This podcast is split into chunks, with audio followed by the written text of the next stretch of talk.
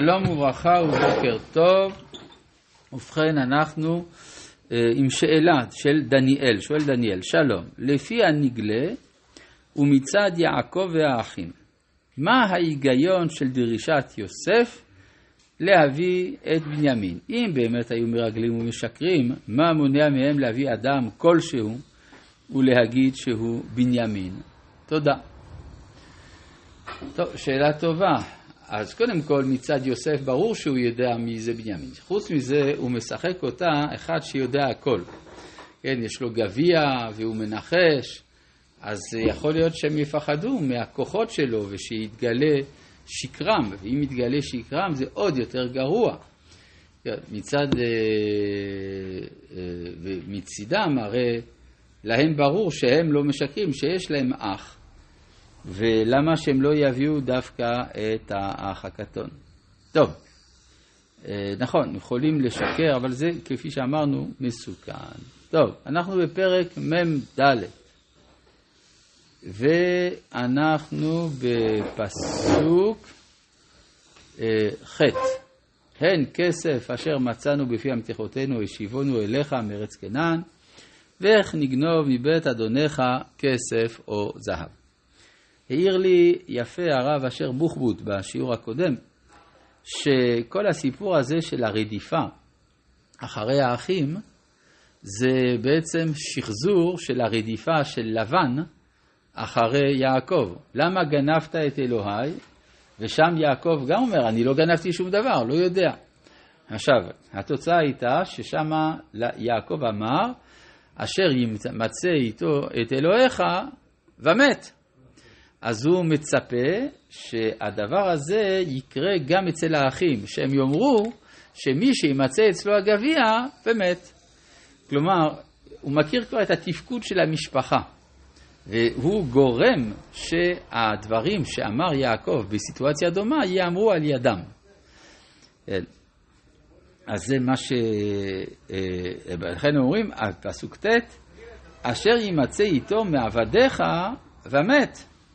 וגם אנחנו נהיה לאדוני, לעבדים, כל כך בטוחים שאין להם שום שייכות, שהם מוכנים גם לסכן את זה שימצא איתו הגביע, כי הם חושבים שאין אף אחד שיש אצלו הגביע. עכשיו נשאלת השאלה, מה זה ומת? מה, על גזלה? כן, התשובה היא שכן. בימי קדם, וכך גם הלכות בני נוח, שעל גזל חייבים מיתה. ולכן, אה, פשוט, אגב, באנגליה, היה מקובל עד אה, המאה ה-19 שעל גנב הוא מת, צריך, אה, מחייב מיתה בתלייה, אלא אם כן הוא אציל. אם הוא מן האצילים אז הוא צריך לשבת בכלא או לשלם וכולי, אבל לא נהרג. אז זה כבר אפליה בלתי נסבלת. אבל הרעיון שעל אה, על, על גניבה נהרגים, הדבר הזה... מה? מה? נובל בלעז, כן, מן האצילים, דוכס או, או רוזן או כל דבר כזה. מה? לא, אבל מה שחמור קודם כל זה לעשות הבחנה בין אדם פשוט להציל. אם חייבים מיתה, אז כולם. מה? עזוב. טוב, אנחנו יודעים שכל הנוטל פרוטה מחברו, כאילו נוטל את נפשו. כלומר, זה, בעצם אפשר לומר שאיסור גזל הוא תולדה של איסור רציחה. עכשיו, זה נכון שהחברה התקדמה, והיום אנחנו לא הורגים על זה. אבל למה אנחנו לא הורגים על זה? כי יש מחילה של החברה. מעיקר הדין, כלומר, הרכוש של האדם זה חלק מן האדם עצמו. כן? אז לכן, בשלב הזה של התרבות האנושית, זה הגיוני שהם יגידו את הדבר הזה. במיוחד שיש פה גם צד של מרידה במלכות, הרי יוסף הוא סגן המלך. אז פה יש משהו מחוצף במיוחד, אה, שמחמיר את, החומרה של זה, מקצין את זה. נו, ואז מה?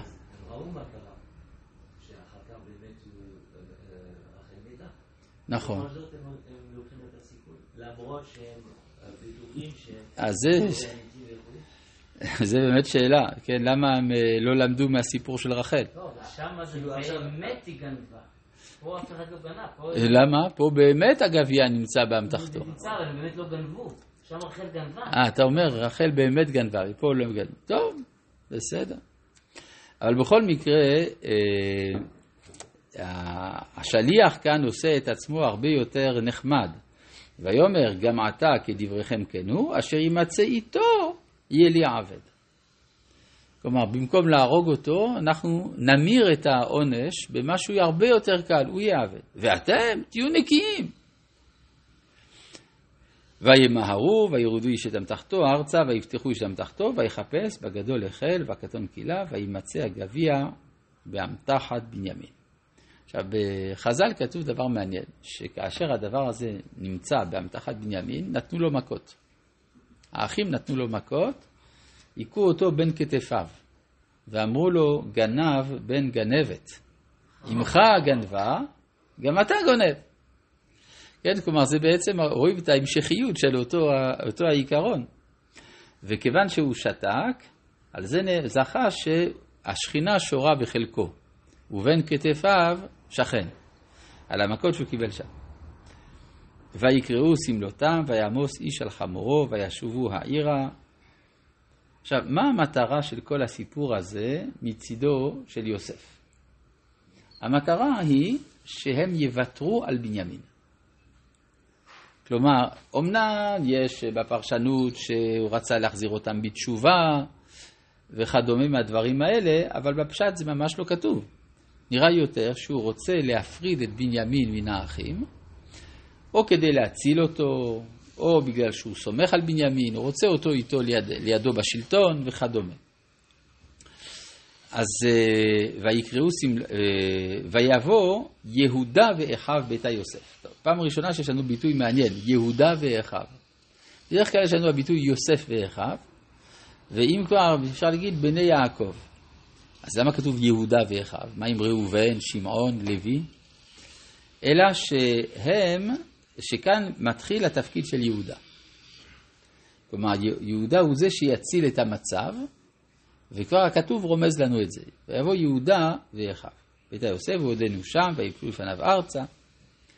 ויאמר להם יוסף, מה המעשה הזה אשר עשיתם? הלא ידעתם כי נחש, ינחש איש אשר כמוני.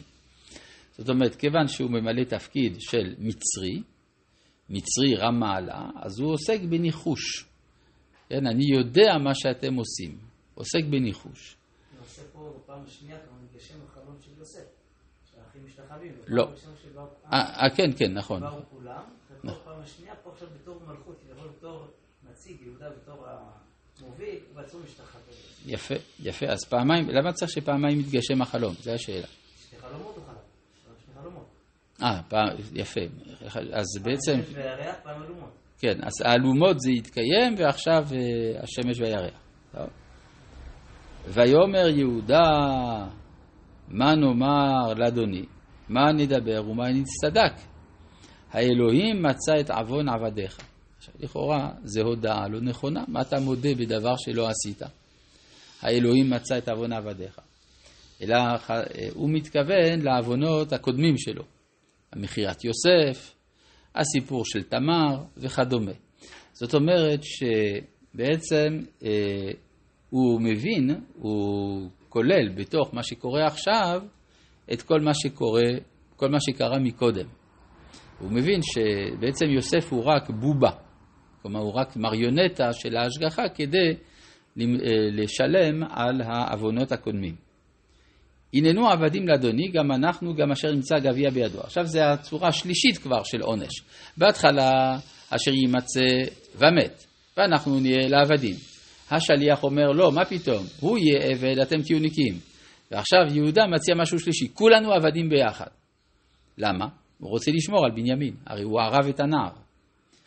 ויאמר חלילה לי מעשות זאת, האיש אשר נמצא גביע בידו, הוא יהיה עבד, ואתם עלו לשלום אל אביכם, ואם הדבר הזה היה מתקיים, אז בעצם בנימין היה נשאר במצרים, הם היו חוזרים לאביהם, ולעולם לא הייתה המשפחה מתאחדת בחזרה.